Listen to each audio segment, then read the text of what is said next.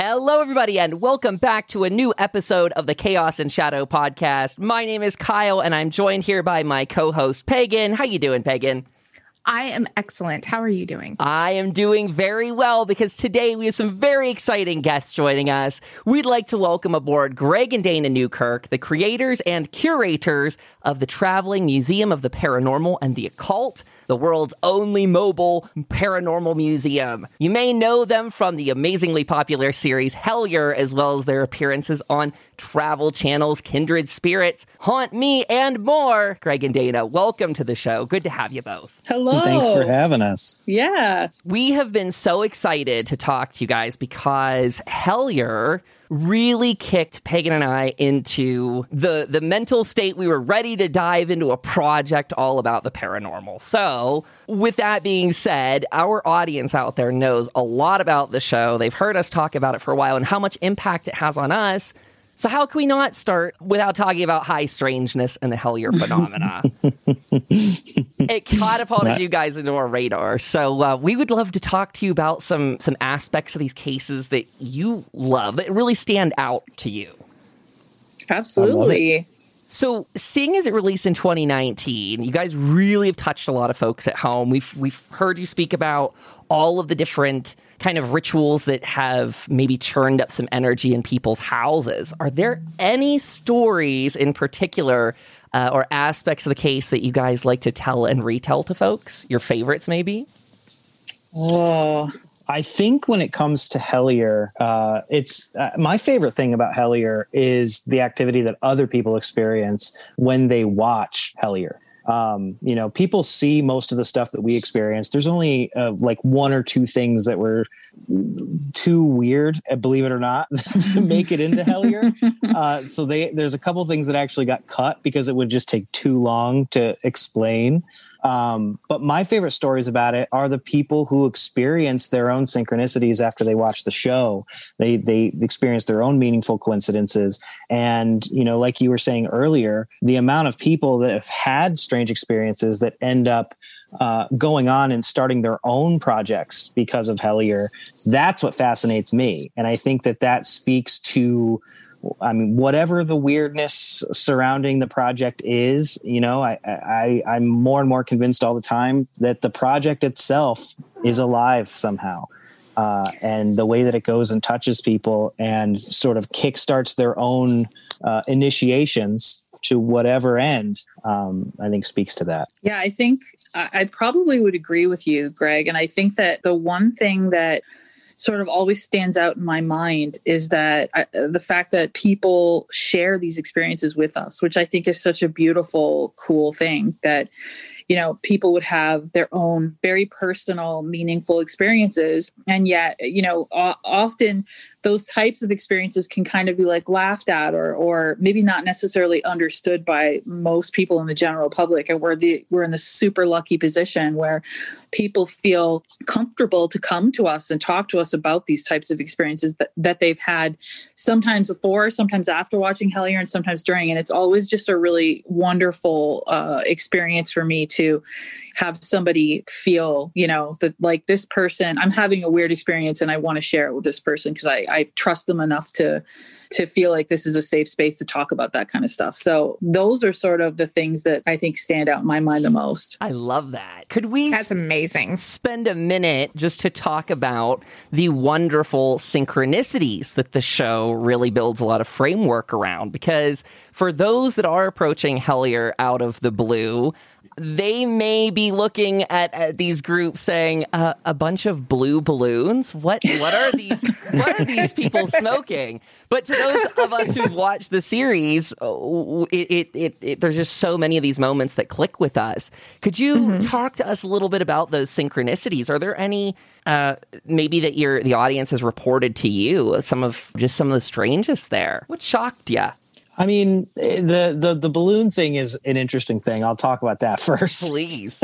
I, I think uh, you know, there's a lot of people who see the balloon stuff and they automatically are like, "Oh, these, like you said, these people are nuts." Um, uh, the balloon thing, I think, uh, within the context of Hellier, um, you know, it's a bit, it's a huge synchronicity because you know, spoiler alert, but throughout the series, one of the things that we keep coming back to is this guy uh, who calls himself Terry Wriste that very few people have ever met um, or know that they have met. And he, it seems to be pointing us towards the direction of something um, in in a lot of Aleister Crowley's work uh, referred to as the Star Sapphire ritual. And one of the things that we come across in season two that punctuates this to a point that it's very hard to ignore is a downed tree uh, in a very particular place with a blue star balloon deflated towards the end of it. Uh, and then, uh, you know, months and months before that, the, the, a deflated balloon became a really, uh,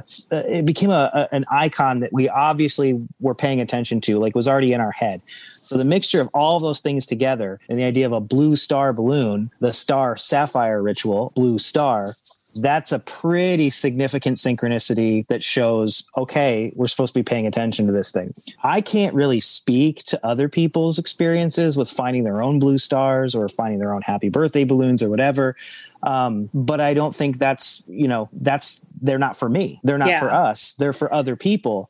And whatever that means to them that's great. Um, so i and can I, see out of like out of out of context how that would seem really crazy if you haven't seen the show i think the thing to remember too and it, it's something that I think is hilarious because it, it, becomes a moment in Hellier where I we all really need to recognize this. And I think that for anyone who's maybe had those balloon experiences or synchronicities, the important thing to remember is that the balloon is is a guiding post. It's a it's it, the balloon for us. You know, Allen Greenfield, who's who's in the series, he makes a point of saying they're marker points. Don't pay attention to the balloon necessarily, but where is it leading you? That's follow that direction. So it's the same thing with, I think people in the wilds having their own experiences with the balloons. Uh, think about them. I like to tell people try thinking about them in terms of being marker points and guides, and, and maybe ways of letting you know that you're on the road to uh, more interesting things and to keep going because I think that's really what they're meant to kind of push towards us anyway. That's uh, just to add to that we experience a lot of synchronicities when we're really in it. So yeah. there are moments mm-hmm. where there's nothing going on. Um, I mean, I can think of one that I can't really talk about yet because it is it is something that may potentially end up in another season of Hellier at some point, whenever that might be. Um, but when they when they happen to you, like it can be somebody. For example, this is how this one worked. Somebody sent me an email about one mm. thing that had to do with the Hellier case. They uh, wanted a particular piece of information that I didn't have to give them, but they, in that email, included a whole lot of other information. And one of the things was a very particular word. That word ended up showing up in three or four different massive ways, one through another email from somebody from the other side of the country uh, mm-hmm. particularly about that particular word three days after that other email. And then somebody I had told about this, um, they ha- they have a particular piece of Hellier uh, we'll call it memorabilia, and it actually has that word on it, and we'd never noticed it before, and that made us go, "Oh, we need to be paying attention to this."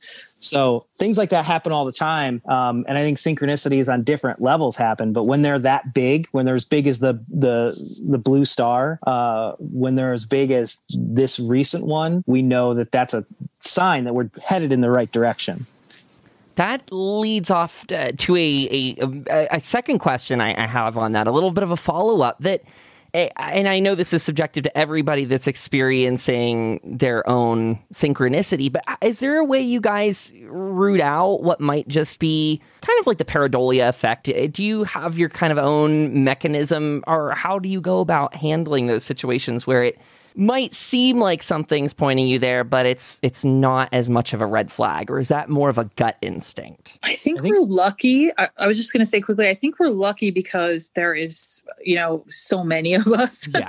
that that when somebody kind of, you know, and and the thing is, I I think we're pretty o- open and honest about this, and we talk about it a lot. But the the progression of this investigation has sort of pushed us each to our own weird places, and there are there have definitely been times that some of us maybe have felt something was more uh, impactful or that it was something that was you know part of the investigation. And the rest of the team maybe didn't feel the same way. And the nice thing about that is having you know all of us uh, you know everyone from the polar opposite of connor and you know strand tyler strand having those very different personality types and those very different um, and even just investigative type personalities is a really wonderful thing because it definitely it, it gives us this really interesting barometer so that when we all feel it at the same time and we're all going like okay yeah this is definitely something that we need to pay attention to. It almost uh, it's it's it's like it's gone through a, a, a vetting process sort of almost. And we have you know we've got we we've it's made it to the the you know the final stage. Um that for me and i think also like you you, you mentioned i think uh the longer we do it it does sort of become like a gut. You feel it. You just know it. You're like oh you know? Like sometimes you just know it and you feel it uh and that's just it's it's like i, I describe it as um often i describe it as a current. It feels like a current and when you're in that current and you're flowing that current um, you know that feeling. And when you're trying to force something you definitely don't feel as if you're in that current because often when you are trying to force something it, it doesn't flow. The the synchronicities aren't happening. Uh, there's a lot of little things that just would normally if you were in that current uh, it's as if they stop happening. So that's a pretty good i think sign at least from my own perspective that that uh, you maybe we maybe aren't on the right path.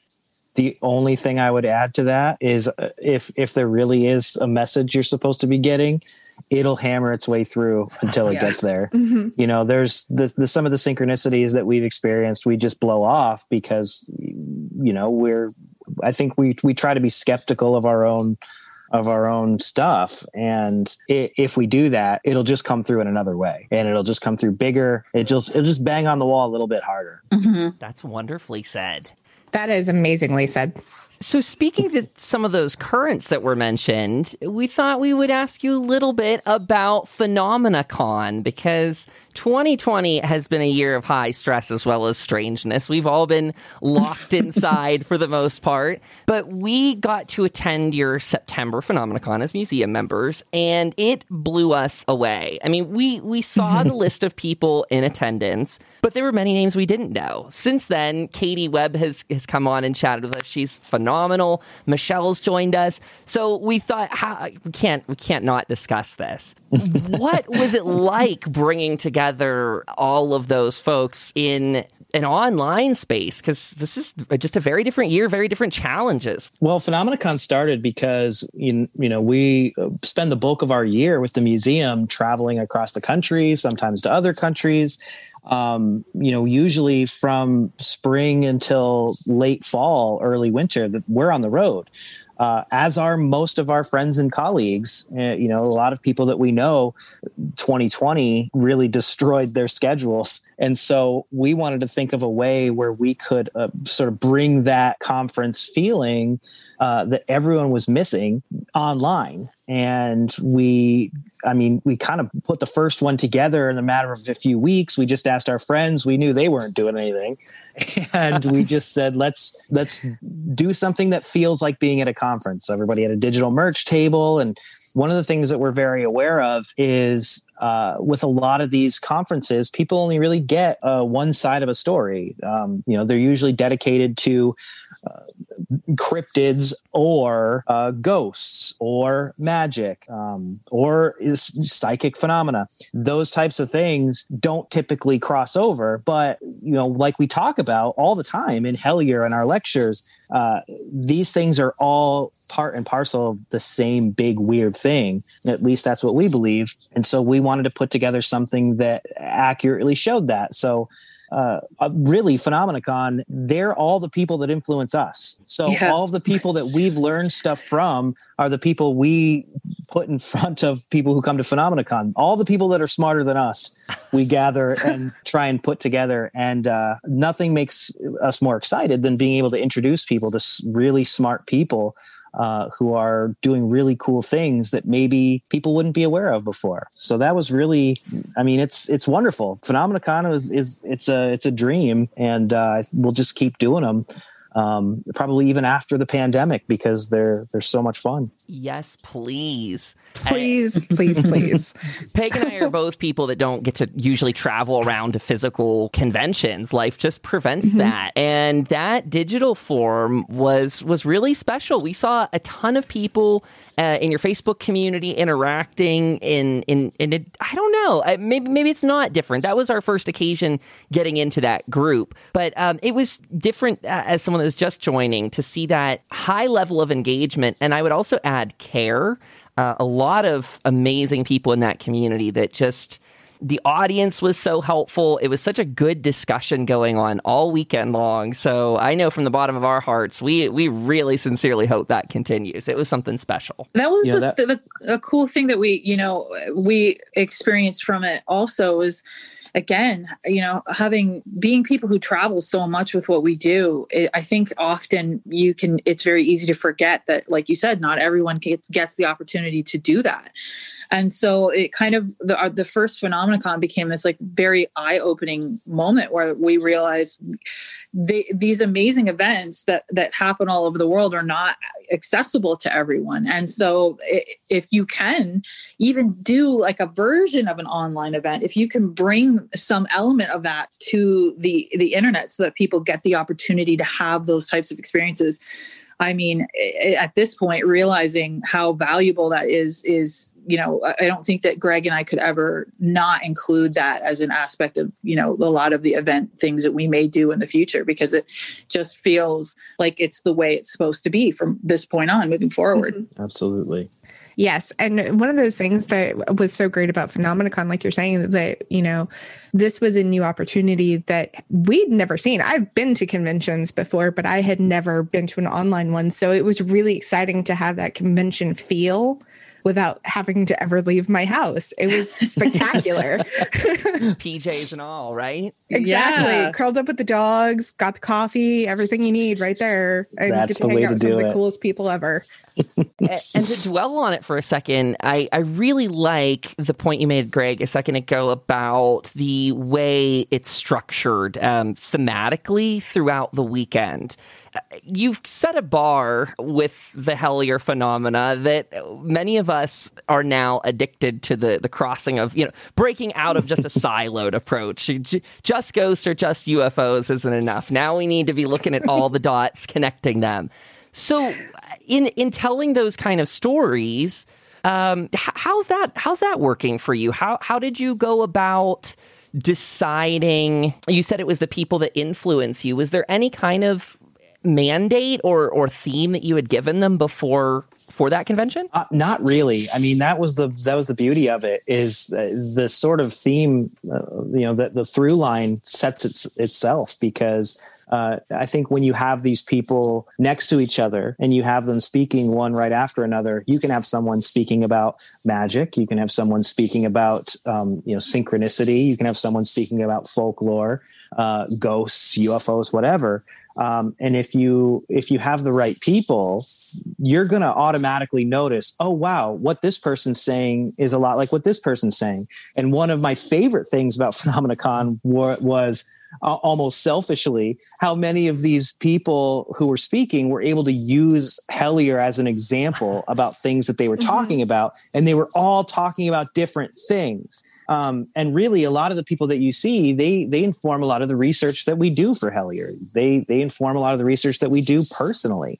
Uh, every single person that you see there is somebody whose books I have on my shelf. Like I, I'm not just going to bring someone to to Phenomenacon because I think you know they're they're going to sell tickets or whatever. It's really I want to make sure that somebody will learn something new from every single one of those people but it's not something that they're not going to be able to incorporate in the way that they see the world, especially if there's someone who maybe they are a paranormal investigator who's never considered that Bigfoot is actually a paranormal thing and not just mm-hmm. some lost ape. Uh, I, I want, you know, everything that we ever do, whether it's Phenomenacon, whether it's Hellier, whether it's the museum, we always make sure that people are going to learn something new. That's always the hope. I don't have any, uh, I don't I don't want to tell people the way that I think something is. I want them to decide for themselves. And uh, Phenomenacon is a really great way to just line up all of these wonderful resources and let people do their own work. Um, and so that's really the only thing that informed it is there are people that have made an impression on us and that we really respect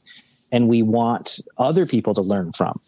Wow, I, I would have sworn that there was like a, a, through line through it. That makes total sense what you're saying there. but uh, I, from a planning perspective, it felt like it. That that just goes to speak to the effect you mentioned about uh, the quality of work that's done and, and the way it ties back together.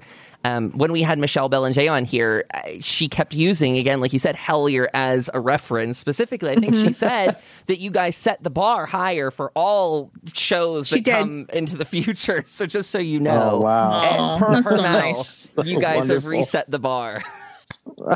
oh Lord! Well, don't hold no against pressure. us. Back to work. if we can dwell on that idea for a second of, of what all is going on behind the scenes, the, the Paranormal Museum is massive. And, and just yesterday, you guys released uh, an update on acquisition stuff. Could, could you talk about that for a second? I don't know how public you have that, but is there anything you might want to tease or talk about? Yeah, we we're always looking for new pieces. Um, we have our tendrils out all over the place, and I think a lot of people, uh, just because of the community that we're in, I think a lot of people assume that we focus mostly on haunted objects, which is not really the case because uh, we'll be the first ones to tell you they're not that easy to come by, Des- d- d- despite what you might see I on eBay. Yeah, I can't go to eBay and buy a Dybbuk box, Greg. Really? Well, you, you oh, can, wait, but only question. if you're a sucker who hates money. Eager to part with it. Uh, uh, a lot most of what we do actually is is we're always seeking out things of uh, historical significance to the history of paranormal research cryptozoology ufology things like that um, and so you know we have pieces of you know betty hill's dress who is arguably one of the most famous alien abductees um, they were pieces of a dress that actually were studied by a lab and they couldn't quite figure out what happened to it. So there's uh, there's things like that. There are things relating to famous paranormal investigators. Um, there's a lot of pieces from the Hellier case. Um, and one of the things that we recently uh, were able to acquire were all of the files relating to some of the biggest expeditions in search of both the Loch Ness monster and the the quote unquote living dinosaur, the Mokele Mbembe, uh, that happened throughout the the 50s, 60s, 70s, and 80s uh, that once belonged to um, uh, Roy P. Mackal, Dr. Roy P. Mackal, who was a, a, really, really influential figure in the history of cryptozoology. And these are files that contain everything from uh, hand drawn maps to uh, original photo negatives of Loch Ness evidence and, and Mokele Mbembe evidence. And um, um, one of the things that I think is the coolest are letters and correspondence with other peers in his field, where, I mean, they're as interesting as planning expeditions and what it would cost to do these expeditions, what television networks wanted to follow them on the expeditions, and even frustrations with other researchers and frustrations with television producers and particular television series that some of them mm-hmm. are still on the air uh, or have recently come back on the air that most people would never know. And so these are materials that people haven't seen uh, ever outside of a, a, very small handful of people. And they were just sitting in a garage somewhere. That's the, the sad part, too, is I think one of the things that we've seen so often and we've heard so often is uh, all of this amazing history, this paranormal history that either gets destroyed or uh, forgotten, or and it possibly, like Greg just said, sitting in a, a you know a, someone's garage somewhere and and just sort of deteriorating. And there are so many stories about all all of this amazing stuff that um, that should be at least we believe in a museum. You know, we we uh, we when we spoke to Tanya Derenberger, she you know had kind of offhandedly told us that uh, you know a lot of her father's stuff, Woody Woody Derenberger's uh, research or whatever he had left over, had been destroyed, and and so it kind of became this focus uh, of trying to find those things so that we actually can preserve that history and and share it with uh, you know further generations and just, just people in general because there's so much of it out there. It's just a matter of trying to find it. I love that. You're right. So so much mm-hmm. I, having worked at a historical society myself at one point it is true how much just gets thrown away because family lineages you know they don't have a need for it. They don't understand yeah. it and it just or it, it sits out in a garage. It gets moldy or something like that. Humid damages it. So this is a good time to toss in a question we got over on Twitter from Allison Gunn, who uh, uh, said that they themselves work in a museum and curious if you have any plans specifically for uh, preserving or archiving the haunted objects. Is there any idea of what you might do when they get older, start to deteriorate, and need some sort of preservation work done? Uh, that's something that's always in the back of our heads and something we're trying to future proof for. Um, you know, one of the biggest things is right now because we we aren't in a brick and mortar um, after 2020, thank God.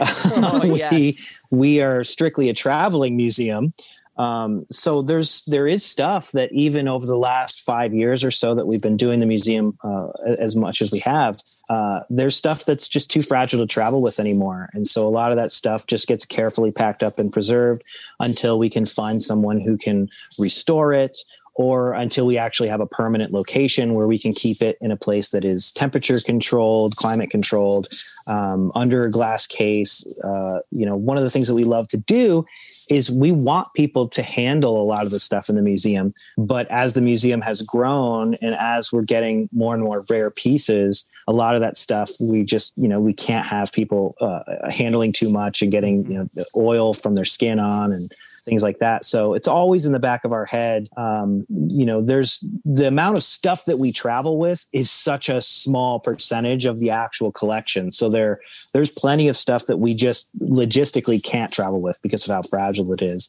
or, or how rare it is. And so that stuff just stays in climate controlled storage until uh, we have a brick and mortar where we can uh, we can preserve it and protect it and mm. still display it uh, the way that it needs to be. So, yeah, we're always the, conscious. Well, one of the things that we we've also been really focused on uh, over the past couple of years, and hopefully, it's I mean, it's something that we're looking forward to having more time to do is uh, digitally archiving a lot of mm-hmm. the objects in the museum and just having them uh, somewhere online, so that again, much similar to the conversations that we were having about Phenomenacon, for people who can't travel, they will still have the opportunity to see a lot of that stuff and uh, we originally started it uh, with a 3D scanning initiative, and it's something that we're going to continue doing, uh, but just sort of folding it into that idea of digitally archiving as much of it as we possibly can so that it can exist online and people will still have the opportunity to check some of it out. That 3D That's wonderful. scanning of Billy clip that we uh, got to see. I play. was just thinking about that actually. that stays in the mind. That is that is a it really does. cool one.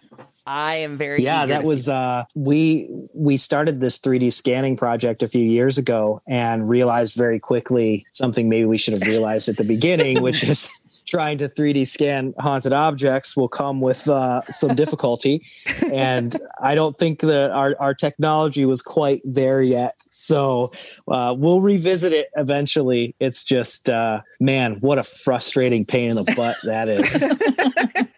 Who would have thought? so, sticking with the idea of a future brick and mortar, Dana, we know that your magic of the month was was slash is highly requested. I remember you guys were opening up spots pretty live uh, over that weekend. Could you talk to folks out yeah. there a little bit about it? Because I'm sure they will. I'm sure you've got a line queuing up, but why not add a few people to it, huh? uh, yeah, absolutely. Uh, Magic of the Month is a monthly ritual subscription box that I hand make, and it really it started um, with the idea of uh, having something that was handmade and hand curated um, but that also was very uh, hands-on. So I, I every month what I try to do is I try to come up with a ritual that I think that um, most people can kind of engage with. And, and I always sort of suggest, you know, adding your own flair to it and making it your own. But the idea is that I kind of hand curate and create everything that you would need to do that month's ritual, and I send it to you. And then the fun uh, part, I send a lot, uh, you know, handwritten or not handwritten, but hand created instructions. It would be crazy if I did handwritten instructions. Oh um, be there forever. It probably would look really, really sloppy by the end of it. I promise you. but yeah, I send uh, instructions and just sort of give everybody an outline for how to do the ritual. And then, uh, you know, every month we do live classes and we talk about the the ritual. We talk about magic, and it's really a way to uh, to get people practicing magic. And uh, one of the things that i think when i initially started uh, practicing magic you know 20 years ago it's uh it, it, can kind of be a scary thing to start taking your first steps out into into that space. And even for for a lot of the people who who are magic of the month club members they're also people who've been practicing for 20 30 years. So sometimes it's really just nice to have someone kind of create and craft something for you to be able to jump into. And so I wanted it to be I wanted to be uh, something that would be wonderful for for newbies and people who are just getting into magic, but also people who've been practicing magic for 20, 30 years. And so it was meant to it's meant to sort of be this very hands-on experience uh, every single month for you to uh, get to know magic and how it works in your life and and uh, just how how much more magic it can kind of bring into your your your month. And so it's been a, a labor of love. I've been doing it for over three years now. And yeah and i just it's super fun. It's it's it's taught me a lot about magic. Um, it's taught me a lot about my uh, my my own spiritual journey. And it's just been a really beautiful thing to see so many different people uh, really stepping into their their space uh, magically and and kind of going for it. And i love that so much that is amazing. Yeah, we, we've seen some phenomenal responses to it on on Twitter. People sharing some of their their ritual work afterwards, and it just seems like such a great program. Because what you just said, I, myself, not much of a magic practitioner until recently, but it, it has such a high barrier to entry for some folks, especially sure, yeah we get folks coming from backgrounds that might be very religiously restrictive. You know, they're afraid to go into this world um, without some sort of guide. So, how, how's that been, Dana? You, you, we've seen a lot of people refer to you as as their teacher or their guide through it. I think the interesting thing uh, for my own experience has really been uh, it's very it's been a very humbling experience and and i say that mainly because i think uh, looking into the world of, of magic or uh, the occult or any any one of those spaces i think often can be can feel very intimidating. And it can be intimidating because of some of the the voices that are some of the loudest voices. And it can also be intimidating because there again and it's you know it's something that's been talked about quite a bit but there's a lot there can be a lot of gatekeeping in mm-hmm. those spaces. And so for me it's always really been um, my focus has always really been on uh, bringing people like you know sort of we talked about with phenomenacon earlier bringing people to the information sharing what i know with people and then really empowering people to to make it their own to kind of go uh, and again run in the direction that feels good for them so uh, yeah it, like i said it's been a very humbling and, and really cool experience and I, I sort of think of myself as maybe more of a guide and and just sort of helping people find the the confidence to to really embrace it as much as uh, they're comfortable with and how they're comfortable with it and it's been a really a really cool experience I love it. that is it. amazing so, I love it so much. When it comes to some upcoming projects, you guys announced some really, really cool things. Maybe I'll go first to this one about kindred spirits because it might have a little bit of a tie in. But I hear that you guys are on the premiere on January 2nd, I believe. Yeah, we're uh, yes, uh, we're we're a, a, very big part of of an episode that they're doing that is a a direct continuation of the Haunted Salem live special that Travel Channel did um, in 2018, Halloween 2000 or no Halloween 2019. 19, um, yeah It, I was like, has did it a- been that long? No, it feels like an eternity. It does. 2020 has made it feel that long. Yes, It is it's a literal lifetime ago. but they had us come on and uh, i think much to the network surprise we did a very big uh, interactive intention sigil ritual with uh, viewers and so millions of people uh, did a magic ritual on live television which has never been done before and uh, it worked really well and freaked uh, all of the production out and then by like, the time it was second, over magic actually works? what? we like, duh.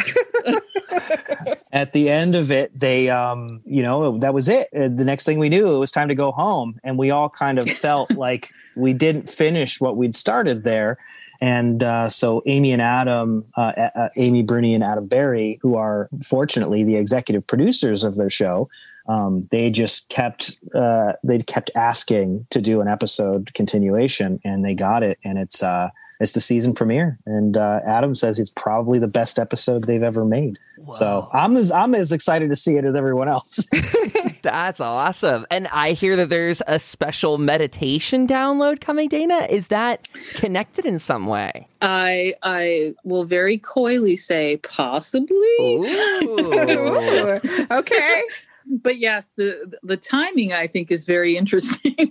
so it it uh, it will very much uh, yeah be be something that is I wanted to make for everyone who is watching. So again, possibly. Possibly. There is really good stuff in that Facebook group for people that may be a member of the museum but haven't dug into any of the, the past archives. Um, your singing bowl stuff up there is absolutely wonderful. So people go go dig into that. And then I'm not sure how much you can say about it, but we do have some questions about a possible upcoming documentary. I don't know how how open or, or not you could be, but we hear there might be something thing coming with the crone. Yeah, we. Uh, yeah. it- it's funny because everybody. Greg just like yeah. uh, I mean, it, it, here's the thing: we talk pretty openly about it with the museum members. Um, so you know, it's uh, we try and do a project every year, uh, a big one. And this year, uh, we were supposed to have this project out, but COVID sort of hung everything up. Um, but we are working on a feature-length documentary that's all about one of the artifacts in the museum. Um, the story behind it and what happened to this object. Um, most of the museum members already know most of that story. Uh, but there is a bit of stuff that we've sort of been hanging on to with the idea of of making this project. And it was originally supposed to be just like a half hour short um, that would give people the history uh, of of this item. But as Karl Pfeiffer, who was the director and editor uh, of of Hellier, um, he he was putting it together, and he said, "This deserves more." So uh, we have a full length documentary about that piece and everything around it. It's just shaping up into something really incredible, and it'll be out at some point next year. And uh, I think it's a totally different vibe than anything we've really done before. And uh, I'm really, really excited for people to see it. Ooh, I, I also I hope this isn't spoiling too or anything, but I heard that the same musician will be involved that did Hellier. Is that correct? Yeah, Anthony Sistone. Yeah, so it, we we want to work with the same people. You know, we've Mhm. we've made some really special stuff together, and I think we all work really well together. So obviously, we wanted to get all the same crew. Um, you might not see them all on screen, but uh, all the same crew from Hellier has come back, including uh, Anthony, who did all the original score for Hellier. That's amazing. I'm so excited. yeah. Count us, count us ready. We're we're already in in line mentally. Did you know Chaos and Shadow has moved to Facebook? That's right. We've got Facebook pages for this show and Revelator Paranormal. Like them today. Become a member on our website and gain exclusive access to our Facebook group. There, you can help us investigate the files, dive deeper, and build this community from the ground up. Huge thank you to all of our supporters. Head over to chaosandshadow.com forward slash subscribe and look for the links in the description to join our Facebook. To wrap up our time with you guys, we have a couple more questions, uh, some short ones that we got from the audience out there. I thought this was a good one. We've we've kind of talked about the the influences behind Phenomenacon, but Derek Martin on Twitter asked the question of what would your favorite or most useful book recommendation be? Maybe maybe especially for someone just starting out. Do you have a go to that you'd each recommend? Ooh. It's a hard, I mean, hard I'm one. gonna I'm gonna go with with sort of a boring answer, and it's mainly just because it's fresh in my mind. But I really I love the Mothman prophecies, and I think that it's so perfect for anyone wanting to dip their toes into the the spaces of high strangeness and. I- it, as someone with a background, you know, my wheelhouse is w- uh, mainly ghost hunting, and uh, it was a book that sort of has been really uh, influential, and I think it's a, a really good space to start with. And so I know it's a, it's a bit of a cliche at this point, but I still think Mothman Prophecies uh, by John Keel is a, a fantastic place to start. really good. But listen, there's really only one book we need, and that's the Holy Bible. That gives us Oh my goodness. I can sense every that answer for anything that we need. Um, but besides, besides that one, Besides the needed book, uh-huh. um, uh, I think very honestly, I, I would really wish more uh, more paranormal researchers would read um, George P. Hansen's The Trickster and the Paranormal. It's Mm. pretty academic. It's kind of a slog in some parts, but it really gives you a great understanding of the way that things like liminality and marginality and uh, everything that comes with it uh, c- really shapes a lot of paranormal phenomena. And it, it, I think once you read that book in particular, you start to realize how how much researchers throw the baby out with the bathwater. So, you know, somebody is accused of hoaxing something, uh, and then automatically they discredit everything. But when you read uh, Trickster and the Paranormal, you start to see, well, that's where a lot of that stuff likes to hide. And then it's also where, you know, why would someone do that? Do they know that they're doing that? Um, and then even things like the reason that a lot of paranormal activity happens around liminal places and around marginalized people, people that uh, typically um, most of society wouldn't automatically believe because maybe they have some sort of a criminal history or maybe they live in a bad part of town or whatever it is. Um, I think that's a really, really important book for getting a full understanding of some of the weirder aspects of paranormal phenomena and would highly highly recommend that that's something that anyone who's who's serious uh, about trying to understand uh, the phenomena needs to read And it sounds like a good combo of, of recommendations too, because where, where you said that's might be a little bit dry, the Mothman prophecies for anyone stepping in, that one tells a very good story for for kind of awakening it in folks. So I like Yeah. those both. Really good. Moving over to a question from Facebook, Laura over there asked Were there places that you both investigated separately before getting together? And have you compared experiences or plan to revisit any of those locations? Ooh, I mean, I think that that probably would be a harder one just because we were uh, living in separate countries. So I'm originally Canadian. Uh, well, I'm still Canadian, but I'm originally from Canada. And uh, yeah, so I don't know if we had any locations that we investigated separately. yeah i can't think of anything that we've done separately because most of i mean there you visited most of the places that i investigated as a kid Yeah, that's that's probably the closest. Maybe is uh, a, a lot of the the locations that Greg investigated um, sort of early on in his ghost hunting career. Uh, I've I've investigated since then. Um, and it, it's interesting. I think most of them actually have ended up being some of the more active places that I've in- investigated. Probably, if not, maybe in my top five uh, locations. And we've been to a lot of uh, places at this point in time. My very last question for you both today. Again, from, from the Facebook group, Alex said, I'm curious to hear if Dana has a most intense or most profound Estes session because those are Ooh. really stand out. Those are really cool. I think, I mean, so the one that definitely stands out in my mind as uh, the most intense one was probably oof, it's probably two um, the the the Hellier Cave when we we did a live investigation mm-hmm. of the uh, the tunnel, sorry, the the train tunnel in Hellier. We went back a few months after filming the first season, and we did a, a live investigation for museum members, and that was one of the most intense Estes method sessions I've ever done. And I mean, obviously, if you've watched Hellier two, you've seen a lot of that live investigation. So that was probably maybe first or second and then interestingly enough the the second one would be um, uh, an investigation we did uh, 3d scanning the crone and that uh, that live investigation I was probably again right up there as one or two. Uh, that Estes method session was it was I think maybe to date the longest one I've ever done too. I think it was close to like two and a half hours or something like that. I was on the box wow. for a long time. Wow and it was a it was an incredibly emotional and incredibly uh, intense uh, um, uh, Estes method session. And, and, yeah, if you're a museum member, you can see all, all of those. They're still archived, but you might see it at some point again in the future, in, in future projects that we maybe hinted at. Hint, hint, hint, hint. hint. Those, yep. those are great. I watched, uh, I went back there, not, it was probably around the PhenomenaCon time that I went back in the archive, found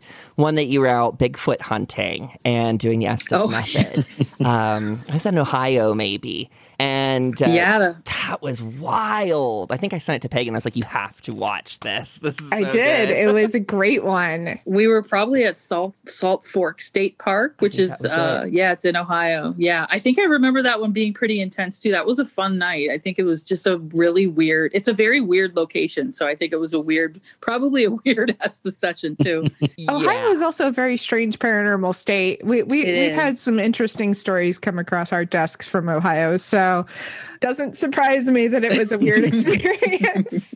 Not at all. And Alex had a second part of the question for you, Greg. Is there any haunted space or even just creepy space, I suppose, that you'd never go back to? Mm. Uh, that's um man that's a tough one i think that would depend on a lot of factors but there i mean so i really, I've said this before, I don't have much interest going back to the Hinsdale house. Um, not necessarily because I think that the house is, you know, the, the most haunted place on earth or that it's evil or whatever, but it's mostly because where we left that place um, the last time we were there, it seemed very obvious to us that that place is just feeding off of people and it's feeding off of the stories that people tell about it. And a lot of those things tend to skew pretty dark. And as people who are very conscious of what kind of energy we put out into the world in our projects, in, in our information, um, and in the stuff that we vouch for, like that's, you know, I think because of the way that that place, uh, a lot of that energy and intention tends to skew in a, in a, in a dark way, um, which I think is purely for, for the draw of bringing people into that, to that place that's just a place that I, I just don't really um, don't really need to help. You know I mean? Yeah. I think that's I don't necessarily want to give my uh, you know energy, thoughts, uh, intention to something that's moving in that direction. So I think of the places that I've been to, that's one that I just don't really don't really have much desire to return to. That's a that's a really great reason for it too. Mm-hmm. Wonderful uh, explanation to that answer because before Hellier, I didn't think too much of intentionality in, in magic or anything like that. It just hadn't really clicked with me to this degree. But I I feel like Hellier and the work that you guys are doing, the people that are surrounding you all, uh, intentionality has really stood out. So, a big thank you for all the wonderful work and the quality that goes into these investigations. Mm-hmm. Uh, yes. Oh my goodness. Thank out. you. That's so wonderful. Means uh, means a ton. It's something mm-hmm. we're we're very we're very aware of, and I think we you know anyone who's sort of tracked where we've come from and where we are and where we're headed can see we're very um, we're very conscious of uh, the the uh, actions of actions and Mhm. words and the weight that they hold. Um, and I think anyone who's who's managed to live through this uh, hellish nightmare of 2020 understands uh, how easy it is for things to go in a bad direction just because of some things that a few people might say and can make a whole lot of Mhm. people believe with them Yes. and it's uh, something I think everyone should be a little little more aware of, Mhm. Absolutely. particularly in the paranormal community. Yeah, that's a good. That's a very good point. Well, I, I think this is a, on a note of healing and, and people coming together, watching their intentions that they're putting out. They're a really good spot to, to bring this interview to a close.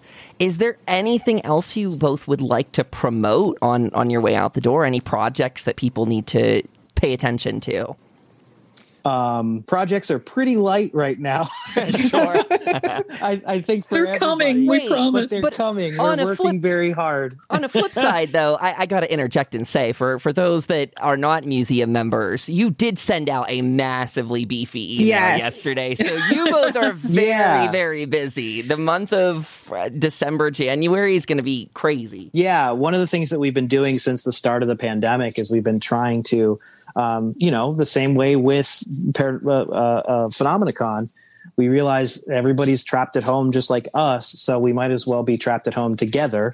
And we've been doing special paranormal quarantine schedules where we do special live streams and live investigations. And Dana has um, meditation downloads, and we show people close looks at artifacts we haven't revealed before, and um, all kinds of fun stuff like that. And so we just dropped our Paranormal Quarantine Holiday Edition schedule, and there's a lot of really, really fun stuff in there. Um, I realize a lot of people are going to be busy, but on Christmas Eve, we have something so bonkers planned that uh, I think people are going to freak when they see what we're going to do together. We will be I, there. for one, am totally looking forward to it because, I mean, we don't celebrate Christmas in our household. We celebrate Yule because we're pagan. So, Sure. you know, it, it's just super exciting that you guys are doing something on Christmas Eve when everyone else is doing their big holiday thing. I, I'm, for one, going to be spending Christmas with the Newkirks. So. This is going to be something that uh, people will enjoy no matter what they I- celebrate. Exactly. It's wonderful. I, I myself used to do a lot of live streaming stuff through Twitch, and, and holiday stuff is really, really special, I think, because uh, when people don't have anywhere to go, especially hello 2020, uh, that's, Yeah. that's, Yeah. that means something to people to have Yeah. someone to spend it with.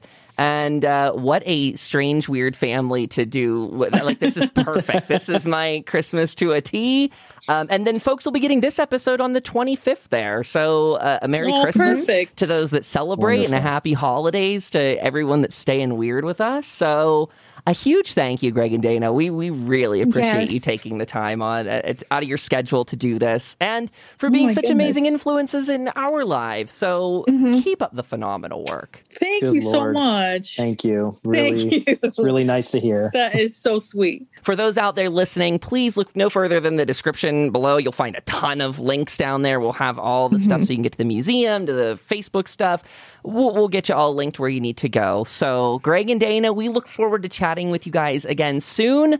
I know you have so much on the horizon, and we will have many, many questions to follow. So, thank you again for your time. Talk to you both Thank you. soon. Bye bye. Thank you. Bye.